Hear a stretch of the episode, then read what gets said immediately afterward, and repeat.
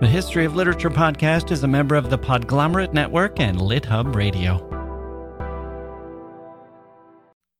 Hello, we begin today with a quote about Hilda Doolittle, the modernist poet who's also known as H.D. Quote, H.D. read and wrote about an impressively wide range of topics gender and sexuality, nature and the environment, religion and mysticism, psychoanalysis, ancient civilizations, the history of war and imperialism, the lives of artists, silent film, and literature.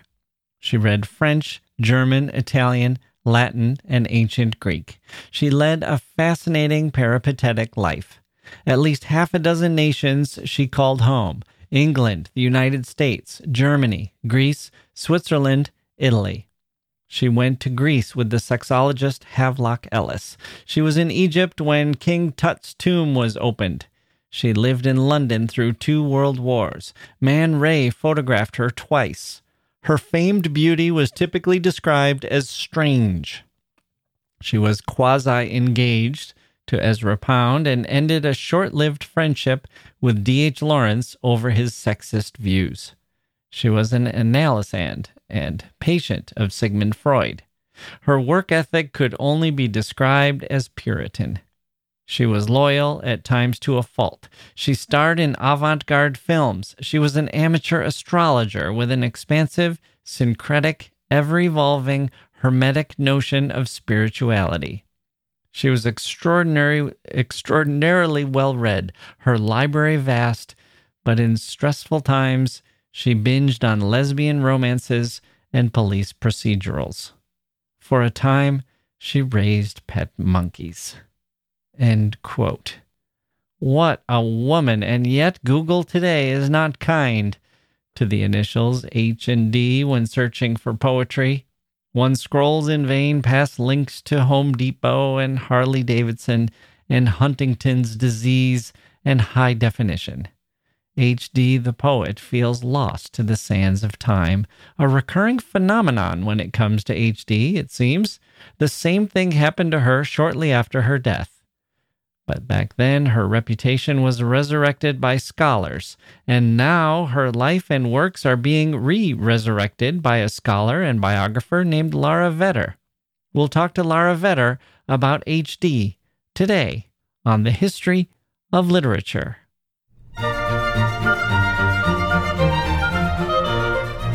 Okay, hello everyone. Here we go. I'm Jacke Wilson. I hope you enjoyed our conversation with Carl Rollyson about Sylvia Plath last time. His book, Sylvia Plath Day by Day, would be a good one for your holiday wish list. Hint, hint.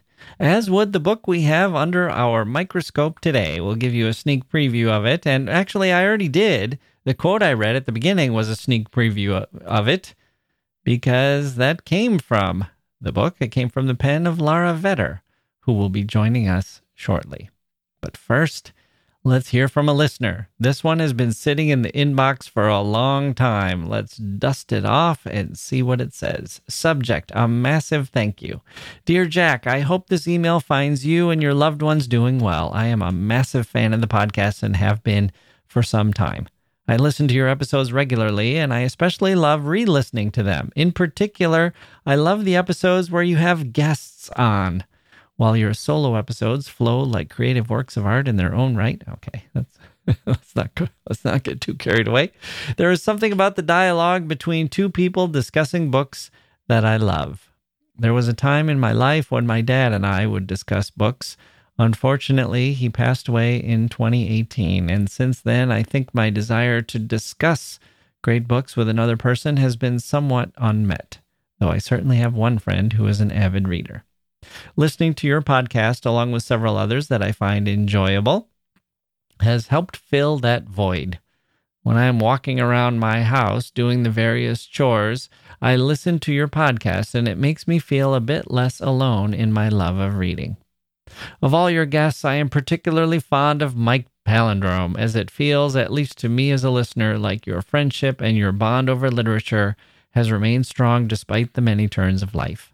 I've gotten so many hours of enjoyment listening to your drafts and discussions. I'm especially fond of the following episodes. And then he names a bunch.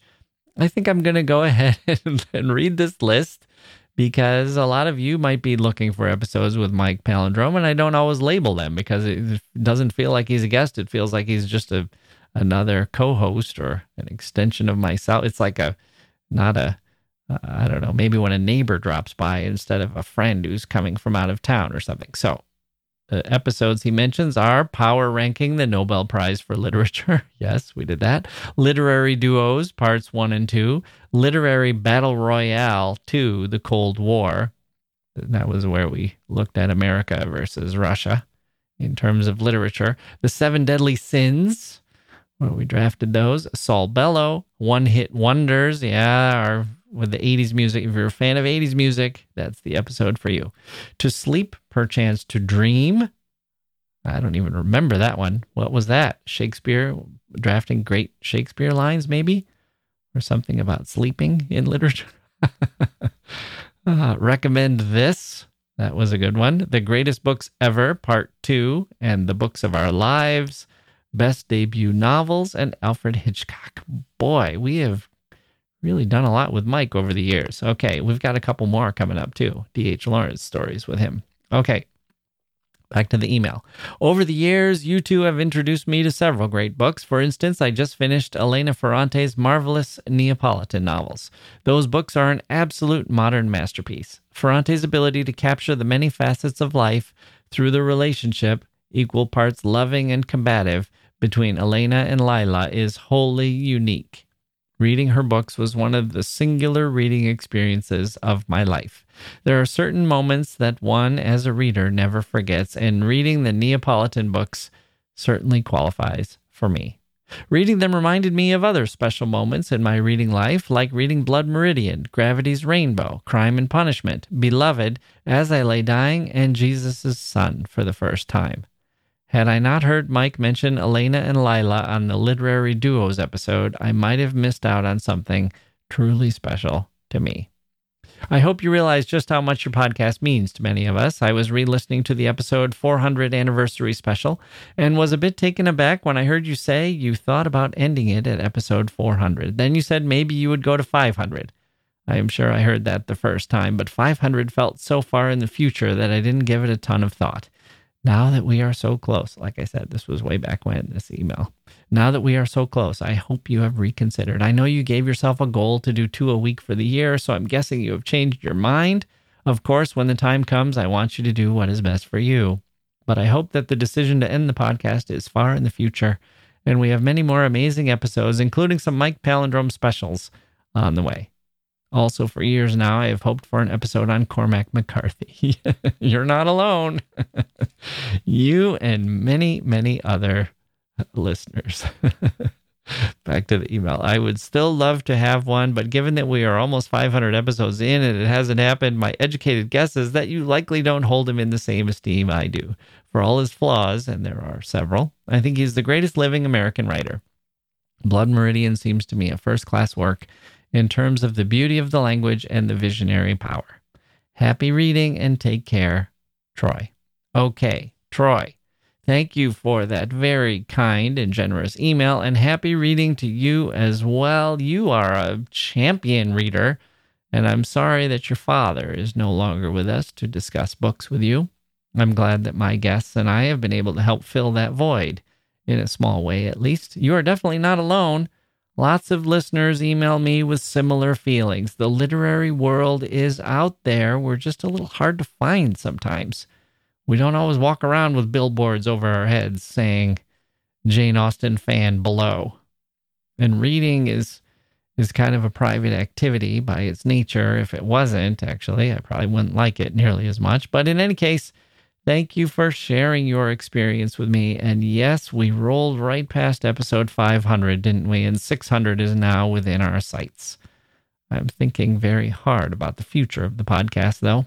And I might scale things back a bit in the new year, maybe just one episode a week on a regular basis, or maybe 1.5 episode. Not, you know what I mean, right? Not, I'm not saying I'd release a half an episode. I mean, I'd do one one episode every Monday and maybe one every other Thursday, averaging out to 1.5 episodes, something like that. Although, now that I say that, let me think here for a minute. I'm kind of intrigued by the idea of putting out 0.5 episodes every single Thursday.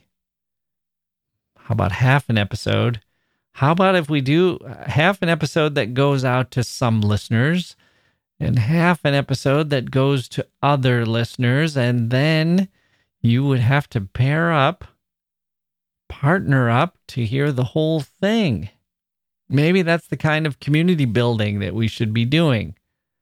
Although building a community of annoyed people who only got half an episode and wanted a whole one, it's probably not the best idea I've ever had. Not the worst either. My my patent application for sparkle fruit is clearing its throat and raising its hand here, but not the best.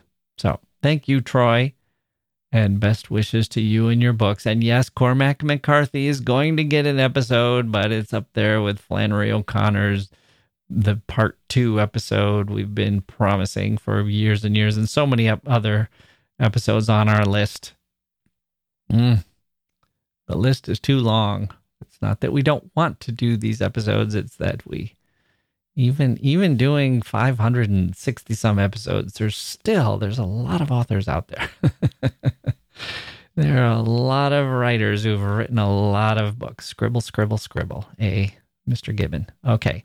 Hilda doolittle was born in 1886 in pennsylvania. Her parents were wealthy and educated and sent her to bryn mawr college where she explored her interests in classical literature and poetry she was also exploring her own life. She had her first same sex relationship in those years, and she met Ezra Pound, a friend who encouraged her poetry, and she nearly got married to him at one point. And then she instead got married to another Imagist poet, Richard Aldington, although the two of them were separated after a few years. She continued to write in a wide range of styles and genres as she lived through two world wars and had several personal setbacks and tragedies. She was keenly aware of her image, both her physical appearance and her poetic reputation, and she cultivated the figure of herself almost as carefully as she crafted her poetry and prose. Her unflinching devotion, her tireless devotion to her work, has been a continual inspiration to successors and scholars. So that's the broad strokes. Let's flesh things out. Lara Vetter, scholar and biographer of HD, after this.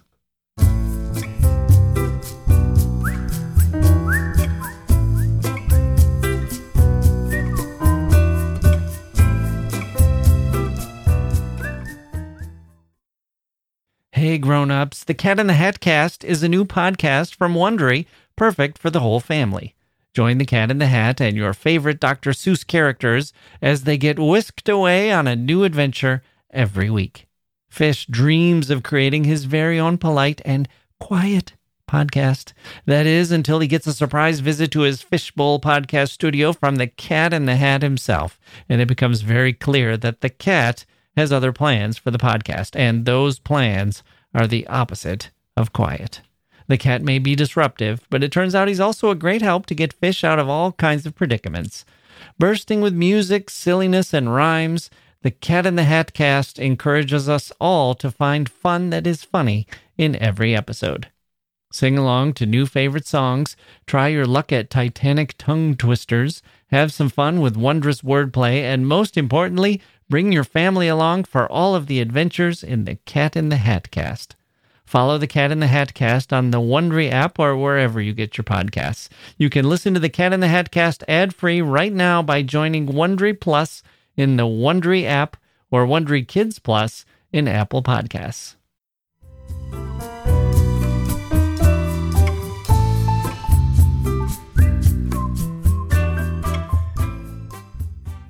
Okay, joining me now is Lara Vetter, professor of English at the University of North Carolina at Charlotte. She's here today to discuss her book HD, or Hilda Doolittle, part of the Critical Live series published by Reaktion Books. Lara Vetter, welcome to the History of Literature. Oh, thank you so much. I'm honored to be here. So I went through an Ezra Pound phase in college, and that gave me kind of a an introduction to the poetry of HD. But I, I, uh, it sounds like that was at least in part because some scholars in the 70s and 80s had helped to rediscover her. It sounds like she's somebody who comes in and out of fashion. Oh, I think that's that's probably accurate. Yeah.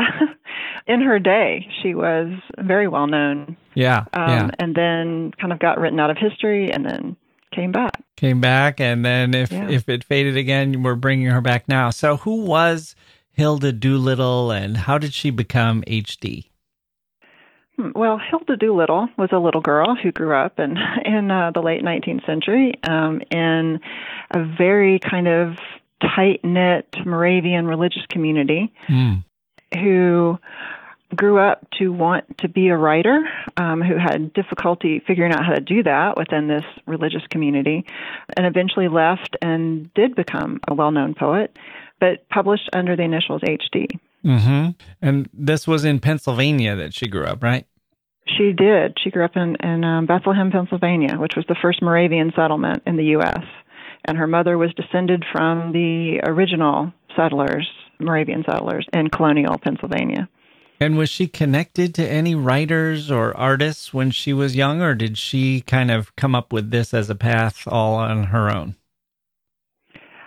You know, it's it's kind of hard to say. Now, when I think she had sort of already decided she was interested in literature and interested in writing, but she met Ezra Pound when she was only 15. Hmm. Her brother was at University of Pennsylvania. Um, he brought him home one day. she saw him in a play on campus. She also met William Carlos Williams that way, who who became a very important American modernist poet. Yeah. Um, later on, she because they moved from from Bethlehem to Philadelphia or just outside of Philadelphia, she ended up going to these prep schools for girls in Philadelphia that fed into Bryn Mawr. And she went to Bryn Mawr briefly and met Marianne Moore that way, who's of course yet another important American modernist. So she was, I guess, fortunate, and they were fortunate to meet her too. Yeah. um, yeah. To know, you know, there was a really nice kind of group of budding, innovative, experimental modernist writers right there in Philadelphia, of all places. Yeah. So did she grow up in, in privilege and was was her family wealthy or I, I was struck by how much she was able to do later in life, all the traveling she did and everything. And of course, writers always have to figure out how to make ends meet and so on. What did she Yeah. do for money or, or did her family play a role there? Well, that's a good question. She had a very large family. She had three brothers, two half brothers. I wouldn't say she was wealthy, but her father was a an important professor of astronomy, and hmm. So I would say definitely middle class, maybe even pushing into upper middle class. Modest, but not. They weren't poverty stricken. Um, they Mhm. they lived well as a very large family on one salary um, would live. Later on, she becomes Bryher's lifelong partner. This is Winifred Ellerman. And Winifred Ellerman's father was the richest man in England for a long time. Mm. Um, and so when she becomes Bryher's partner in her 20s, after World War One is over, she does enjoy a little bit more freedom, right? To not have to be concerned about money. Uh, she was always very frugal. She was not someone who needed a lot of money. And up until that point, I think her father sent a small amount of money each year to her when she was in Europe. She was married to Richard Aldington in, in 1913. He didn't have a lot of money at all. His father had lost their fortune, had to leave college, and he was working as a writer. So they were living on very little money and seemed fine with that. I mean, it, one of the things that really I find interesting about that period around World War One is, you know, the, all of these writers and artists and musicians in in London knew one another, and they all had you know they all had their flat somewhere or their little house they were renting out in the country and they would just swap houses constantly you know mm, so right. she was a lot of travel was was just sort of going from hopping from one place to another and lending out your flat in the meantime to whoever and so that there was just a, a lot of kind of movement that didn't require a whole lot of money you know at the, Right. but then of course when she meets Bryher and they become a couple they begin to live together at that point they're raising HD's daughter Bryher did not inherit much of her father's grand fortune that went to her brother, but she had enough that they could live very comfortably. And like HD, she was pretty frugal, but they still had the ability to pretty much travel wherever they wanted to. And and Bryher took full advantage, and she traveled all over the world. She really enjoyed that.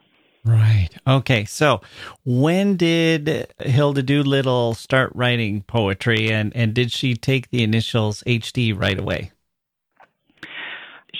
Probably started writing poetry before she took the initials. As far as we know, probably her first poems would have been translations from ancient Greek poetry mm-hmm. um, that she would have done in high school. Mm. And she was certainly already thinking, I think, at that point about being a poet. Um, she gave a talk on graduation day about the poet. You know, this was something that I think she was already striving for, but she could see really no way to turn this into a career. I mean, it, it's very early days in the 20th century. She's a woman from a, a very kind of small insular community. It's difficult for her to imagine how this is going to happen, but she really wants it to happen. Um, her first real poems, I think, were probably written while she was in her 20s to Frances Gregg. We think of Ezra Pound as her first love, but she had another first love, um, and that was Frances Gregg, who was a, a young woman who was at the Philadelphia Academy of Art studying to be a painter. And they, the two of them read poetry together and wrote poetry together. And she wrote poems to her that were sort of based on Theocritus's homoerotic poems from ancient Greece. It's a few years later when HD finally makes it over the pond that she she begins writing for publication and it's at that point that she becomes HD. There's this kind of apocryphal story about how she and Richard Aldington and Pound who had been meeting and talking about imagism for quite a long time at that point, are sitting and reading some of HD's latest poems, and he says, Oh, these are the poems that are going to launch Imagism. This is exactly what we've been talking about, and that he gives her that name. But if you go into the archives, you can see that she's already using the initials HD when she signs letters. She never liked her name. She mm. thought Hilda was a really antiquated, kind of old fashioned name. Yeah. Um, she thought Doolittle sounded like, well, like you don't do very much, but also so it was just belittling kind of name. And so she really hated it. And she'd already started taking to being just Hilda or HD when she'd sign letters. I think what happened that day in the tea room is that Pound added the rather kind of lofty imagiste to her signature. Yeah. because he was going to use that to, to start this movement. Right. But she continued to use HD. She she continued to publish under that for her whole career, even in times when she wanted to use a pseudonym because she thought, "Oh, I want to try this different kind of writing. I don't want it to be associated with HD." She never won those battles because publishers would say, "But they need to know it's you because you're a known person, right?" So people will buy it if if they know that you wrote it. So right. it it stuck stuck. Yeah, it stuck. And I think early on she really appreciated that the anonymity of it. That when reviewers and readers encountered her work for the first time, they didn't know her gender. They didn't know anything. They couldn't discern anything about her because all mm. they had was initials. And so early reviewers always referred to her with a masculine pronoun. And I think she, she liked that. It, it meant that people could come to her poetry without preconceived notions about what a, a poetess would write, you know, right. about family, about love, about marriage, about romance, those kinds of things, domesticity. Right. And it is true that the, I mean, the name Hilda Doolittle really does kind of bring to mind, uh, you know, I'm, I'm, I'm thinking of someone, you know, an old, uh, woman out of a Agatha Christie movie or something, you know, with an ear trumpet or something.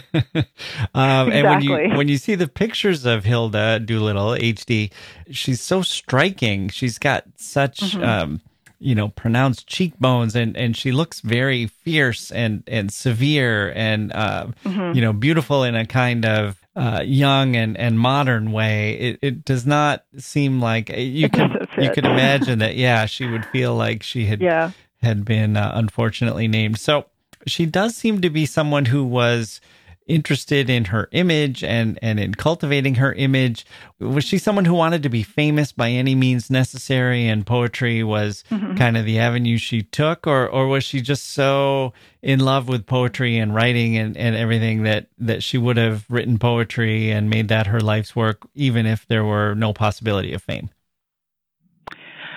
um, that's a complicated question. I, I so you know, when she was first starting out and she wasn't well known yet and maybe wasn't even published yet and she but she finally made it across the pond, she let Ezra Pound kind of take charge of her and and he led her around and introduced her all the right people, all the artists in in London, all the writers, all the patrons, and she really kind of threw herself into that. But mm-hmm and in that way, yeah, she was she was seeking. I don't know if she was seeking fame, but she was certainly seeking recognition and trying to find a community, right, that would appreciate her work. Mm-hmm. I don't think that she was tremendously comfortable doing that, though. And and as soon as she was financially able not to worry about going out to try to find patrons and being in salon culture and all that, she just withdrew from it.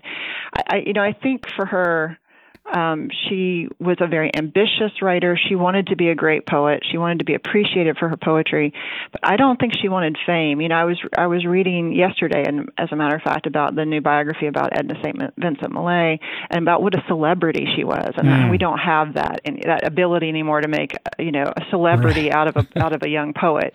And and she did seem someone who I think didn't just want to be a great poet, but wanted to be famous, and that was really a lot of her fame did kind of of and her and the notoriety of her poetry really did have to do with her personality. I think that would have just horrified HD as a as a way to try to make it as a poet. I don't think she wanted fame, and in fact, I think she ended up trying to really guard her private life, mm. right, from others. And this is not that unusual with queer writers. You think about it historically, living in other time periods where it was not like today, where it would, might have been more welcomed. I mean, she really did want her private life to remain private. And so that kind of scrutiny would, I think, have just that, that Millay invited and enjoyed, I, I think that would have just horrified her. She didn't want biographies written about her. She didn't want dissertations written about her. She didn't like to do interviews. It was really late in life before she she did a couple of interviews. I think she had loosened up a little bit. You know, the times had changed too. Right. You know, the mores had changed. But she spent a lot of time really, I think she and Bryher just trying to guard their privacies and, and also Bryher's parents would not have been supportive of that. Her parents would not have been supportive of that. I just think there was a whole lot in her life that pushed her toward being less visible, mm-hmm. I think, and wanted the work to stand on its own.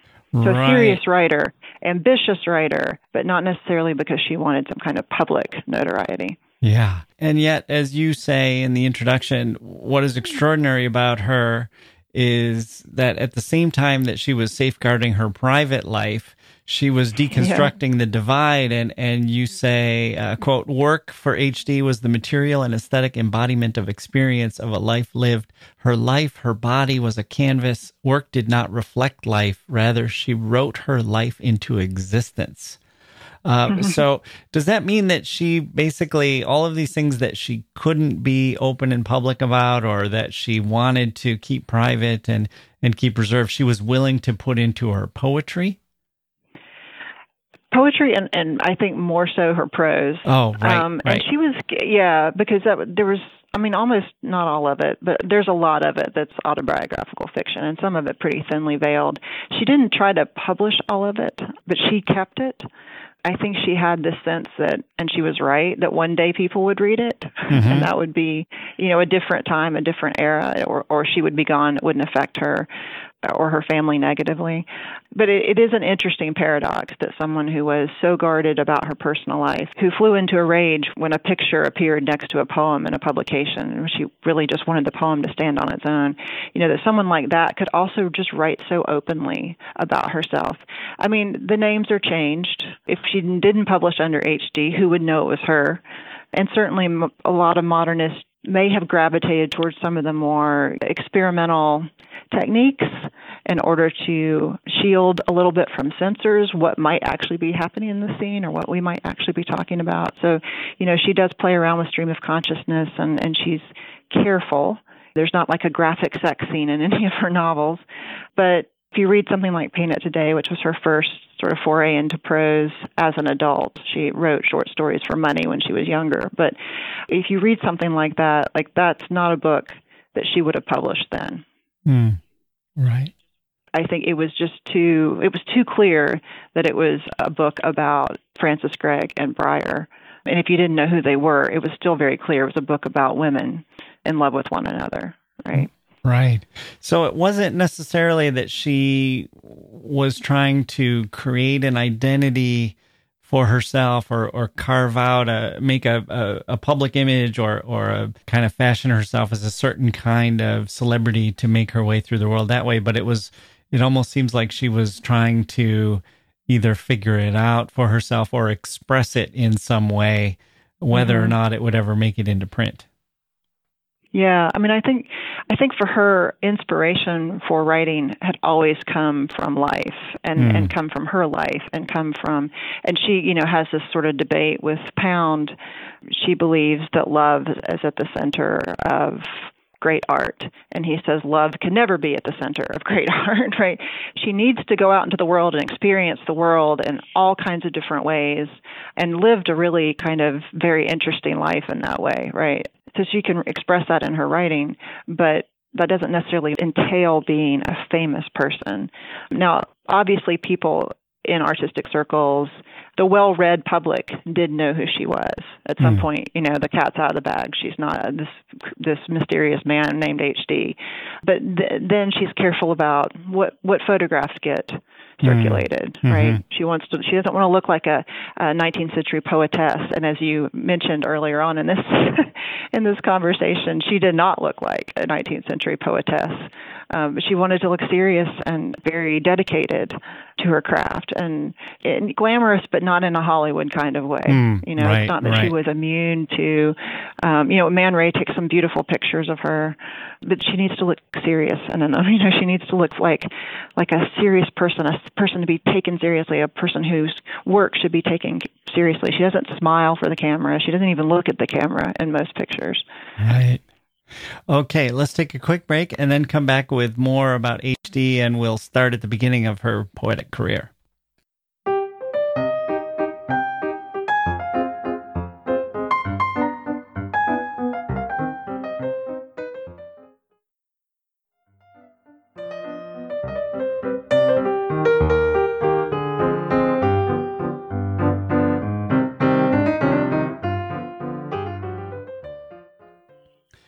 Okay, we're back with Lara Vetter.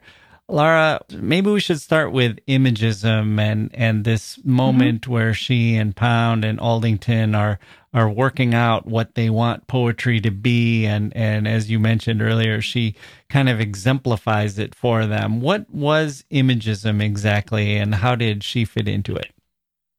Yeah.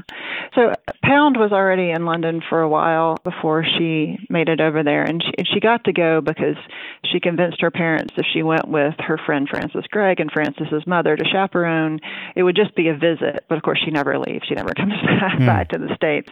He's already there, and he's and he's already working with Yeats. He's working with other writers and philosophers. He's already kind of thinking about ways to respond. I think to Victorian poetry. Like, what could this new poetry be like? And he's already writing poetry himself and doing translation himself. And she, of course, had been working with him. They read together, they wrote together while they were still in, in the U.S. But here she comes, and they make the acquaintance of Richard Aldington, and the three of them start working really in earnest on what would this poetry be. And they call it imagism because they want it focused on an image, an object, an actual material thing. A lot of Victorian poetry is is really lush. It's laden with sentiment. It's very emotional. It's it's very abstract. It can be very moral. Um, and so they they were basically just imagining what would the opposite of that be. You know, There's, mm-hmm. Victorian poetry was also pretty formulaic. There's always a regular rhythm, a regular rhyme scheme. Forms were very fixed, and so they imagine a poetry that is focused. It's not about a sentiment, an emotion, an abstraction. It's about an object. It's just about an everyday thing, and or an image that you see that that captures your attention. Pound's poem "In a Station of the Metro" is a good mm-hmm. example of that. Mm-hmm. Like here's just a flash as if you took a photograph.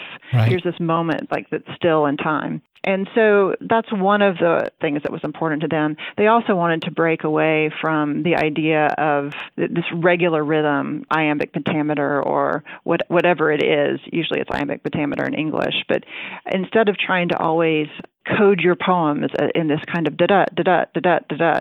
Um, use music or decide your own rhythm that really matches more the content of the poem.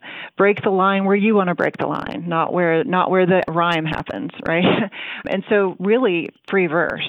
Um, mm-hmm. And then finally, the poems are much more stripped down. Like Victorian poems can go on and on and on, and they're so lush and so dense. But this is really, you know, don't use any word that doesn't contribute to the poem. Especially look out for adjectives. That's another kind of dictum of imagism that they decide on. No superfluous words. Mm. And so these were the ideas that they were talking about. They were all writing. Aldington and Pound had already started publishing some poems that were were free verse or sort of moving in that direction. They were still a little bit more sentimental than the poems that H.D. ends up creating. And when he reads these three poems, the most famous of which is Hermes of the Ways, Pound says, "Okay, this is it. This is how we're going to launch imagism." What's interesting about it is if, if you look at the, you know what Pound says imagism is, and then you look at her early free verse poetry, the poetry that's in Sea Garden, her first volume, they are and they're not imagist. One of the things that is kind of different about her poems is, is there's always so much motion. Um, there's so much kind of energy in her poems. They're not like a still shot of life mm. you hmm. know, that you freeze in a, in a camera lens. And I think that's why, you know, Pound gets frustrated because he loses control of imagism to Amy Lowell and he, so he wants to create vorticism, which is basically if you took imagism and then you inject some motion, energy, and a lot of kind of white nationalist and masculinist rhetoric, you know, you've got vorticism. Mm-hmm, mm-hmm. It's it's um, and when he does that, he uses her poem Oread as an exemplar of that new movement, even though she refused to sign the Vorticist Manifesto. So, you know, it, it's uh, it, it's kind of interesting the ways in which she does and doesn't fit this dogma that that he ends up kind of disseminating. You know, he has his, here are the do's and don'ts of imagism, or here's a statement about what imagism is. You know, he he's the one who's sort of in charge of writing the manifestos. Her work does and doesn't fit it. I think in interesting ways.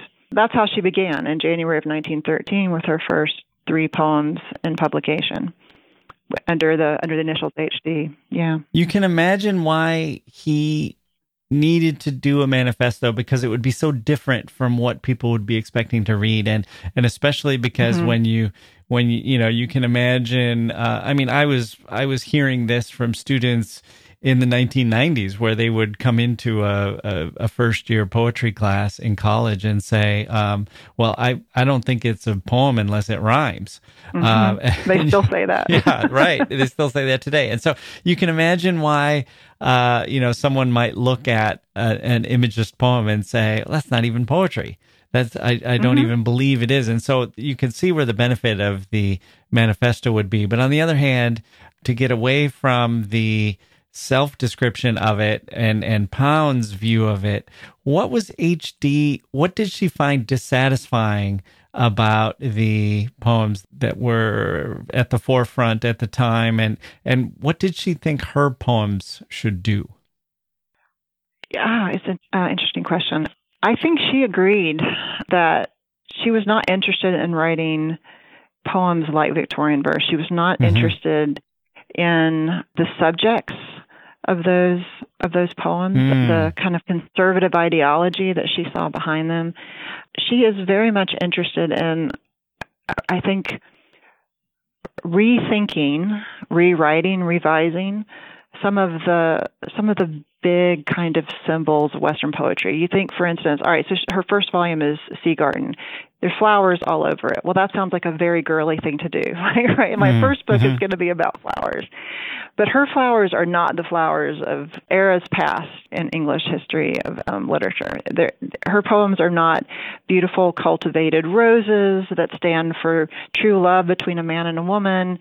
Her poems are sea roses that the sea has tossed about, has flung off its leaves, has shorn it of its petals. She's, but she finds beauty in that, right? She says that she wants to find beauty in a in a garden, not a sheltered garden, but but a garden that has been out in nature and it, and is has been ravaged by the forces. She's very interested in these small, tiny kinds of flowers and, and plants and even people in, in Sea Garden, sort of subject to the absolute force of nature. And I think it plays on, you know, she was a tomboy when she was young. She had all these brothers and she trounced through the woods and the forest and swam in the creeks and did all of these kinds of tomboyish sort of things. She loved nature. Her grandfather was a botanist. There were scientists in her family. So it's she just comes at it from such a different angle. And so the you know, our associations with flowers which have to do with love and have to do with spring and she's rewriting them so they have very different kinds of associations. Mm. I think that was what she was thinking about with her first volume. She also set them in ancient Greece um, as many modernists did, you know, they, they wanted to leave behind the contemporary settings that we had all been reading, right, in the 19th century, and look back to a kind of mythological past. And she does, she's very much in line with that as well. She continues even after she leaves, but she hasn't really produced imagist poems after the first decade or so. I mean, she her her writing's becoming much longer. She's more interested in translation. She's more interested in in creating poems about these sort of female mythological figures from ancient Greece that we've all forgotten about or never considered the perspectives of. But she's still in ancient Greece until at least until World War II. In her poetry, she prose wise, she's exploring other other worlds. Does it seem like she was satisfied with her poetry? I think so. I think she was quite satisfied with it. She was she was ambitious. She was serious about her craft. Um, she wrote every day. Mm-hmm. I don't think she lacked confidence. I think even when she's young, she feels she feels very confident about her talent as a as a writer. Mm-hmm. Um, I do think she can get she can have these moments of dissatisfaction um, when, and it usually comes when reviewers will say things like, "Ah, well, this wasn't very HD. I don't know what I don't I don't know why HD would do this." You know, HD had wrote these perfect little poems. I don't know why she's off writing this other kind of work. Mm, mm-hmm. You know, when she was older, she started talking about imagism as a really useful stage for a writer to go through. That it was it was very instructive to work within those kinds of strict mm, rules. Yeah, but she would get a little frustrated. I think not with her poetry, but with the reception of her poetry by some her epic poems were just very, very different from the Imagist poems that she had written. And I think, you know, she sort of got trounced for that yeah. in reviews. Well, this doesn't sound like HD at all. did she feel like she was being kind of pigeonholed and, and not allowed to grow? She did. And, yeah, right. Mm-hmm. Yeah, she felt very much like she had been pigeonholed, and that every time she she tried to sort of step outside of what everyone thought HD was. I mean, she created this author persona that had a lot of power for her, mm. but it also kind of trapped her um, mm-hmm. in some ways. Yeah. yeah. And it's kind of like once people catch up with imagism and they kind of are reading the manifestos and they're they might be 20 years behind, which is not that long in terms of literary history, yeah. but it's a long time in terms of someone's life where they say, well, that, that was mm-hmm. me when I was when I was 22 years old. I, I, I do different things now. You can't expect yeah. to hold me to all of the do's and don'ts that Pound was putting down back when we were writing poems like this. Mm-hmm. Yeah, that's exactly right. Right. It's important to point out too. It's such a short amount of time. Like for us, it's it, it's a century, but but not then. Yeah. You know, yeah. They they still felt like they had some relationship with this person who's still alive and who wrote these perfect poems and and that was, that that bothered her. They were always described as absolutely perfect, crystalline, you know, like mm. and and you know when when Aldington later in his memoirs talks about her as a writer, I mean she was aiming for perfection. She would he says she was absolutely ruthless editor of her own work. She would she would write a hundred versions of a poem to make it perfect. So, but then that kind of expectation of her did make her feel a little bit like not people don't understand or they don't appreciate that I'm trying to do something different. Yeah. Right. Okay. So after she had imagism had kind of run its course, what did she I mean, was it uh what did she write after that and how did she spend kind of the the remaining years of her life? Yeah, so it, she goes through so many phases. In the 20s, um, so after the war, um, after the birth of her daughter, when she's with Bryher, that's when she starts writing prose.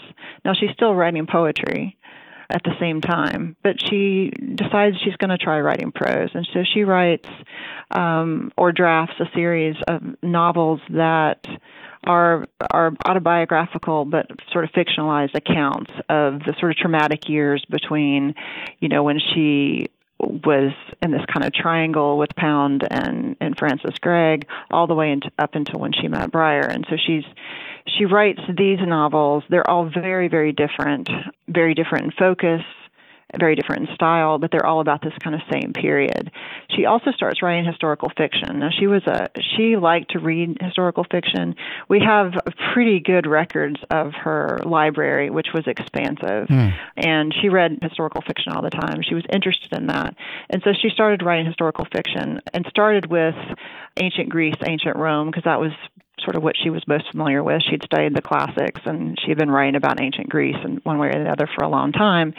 And then she, she moved on from that and wrote a historical novel about Jesus, the time of Jesus, mm. and imagines that Pontius Pilate's wife saves him from the down, pulls him down from the cross, and finds a way to get him out of town to, to right. save his life.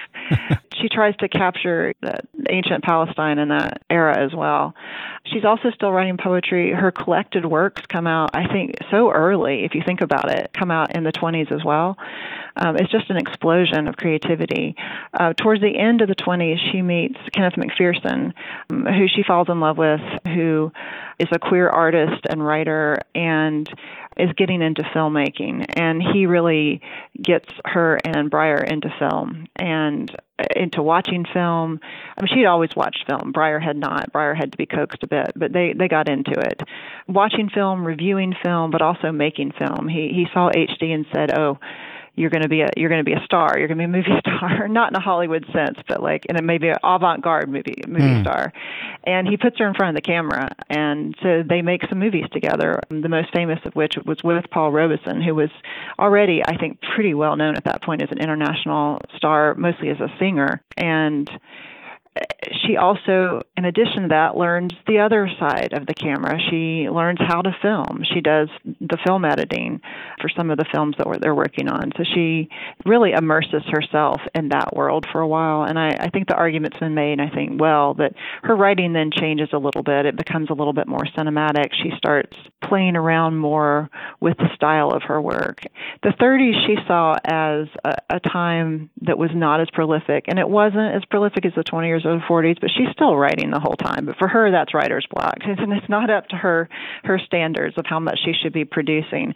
But she's sort of experimenting with film and then experimenting with different kinds of style. She's still doing some translation, so she's working, but it's just maybe not what she what she wanted by the 40s, by the time World War II starts, she is really inspired, and she has another big explosion of writing. And she writes her first epic poem during that war, living in London during the Blitz, during all the bombing of the years after that, uh, living through the rations, and it was it was a horrible existence, but it was inspiring to her. Um, so she wrote an autobiographical novel about her childhood. She wrote an account of the Blitz in these sort of prose vignettes, and she wrote this epic after the war, she leaves England forever and lives in Switzerland after that. She goes back to uh, historical fiction, writes three more historical fictions, and then in her last decade and a half, she moves more toward long poem cycles.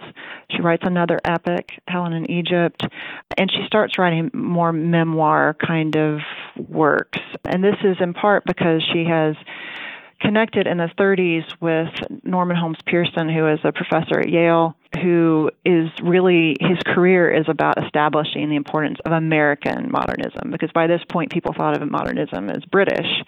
And so he was, he reached out to H.D., to Pound, to Williams, to other American writers, and was trying to help them build their notoriety. And she was at a point in her life that she was feeling less, I guess, protective mm. about her. She was a, she was an elderly woman basically at this point. Felt less protective about you know her her private life. She still didn't like to give interviews and wouldn't talk to academics who wanted to write their dissertations on her. But she was she was opening up a little bit, and so she wrote oh, in the 40s and 50s. She wrote the tribute to Freud, which is maybe one of the it's probably the prose work she's best known for yeah. and but also End to Torment which is kind of about ezra pound but sort of also about I think, memory and what happens to your memory as you get older and kind of thinking about him through the lens of not being able to remember. And she writes some other memoirs and she gets Bid Me to Live out in print, which she had started drafting in the 20s, but it's it's the version of of World War One trauma that involved her friendship with D.H. Lawrence. And Pearson is prodding her. You know, we really want to establish your reputation now that you're at the end of your life, and there are these famous men that you were associated right, with, and right. and she's, you know, she's complicit with that. You know, she she understands what the stakes are, um, she's very interested in autobiographical writing and interested in memory anyway, and and she responds. Now she may not have produced the sort of tributes that he was expecting. They weren't, but she doesn't write about them wholly positively. But she does write about her impressions of and experiences with people like Freud and Pound and and Lawrence. Hmm. What is she known for today and and what should she be known for? I mean, she had such an incredible and long life and and I feel like at different points she's been kind of reduced to, to different things. How would you characterize how she's viewed by, let's say, uh, academics?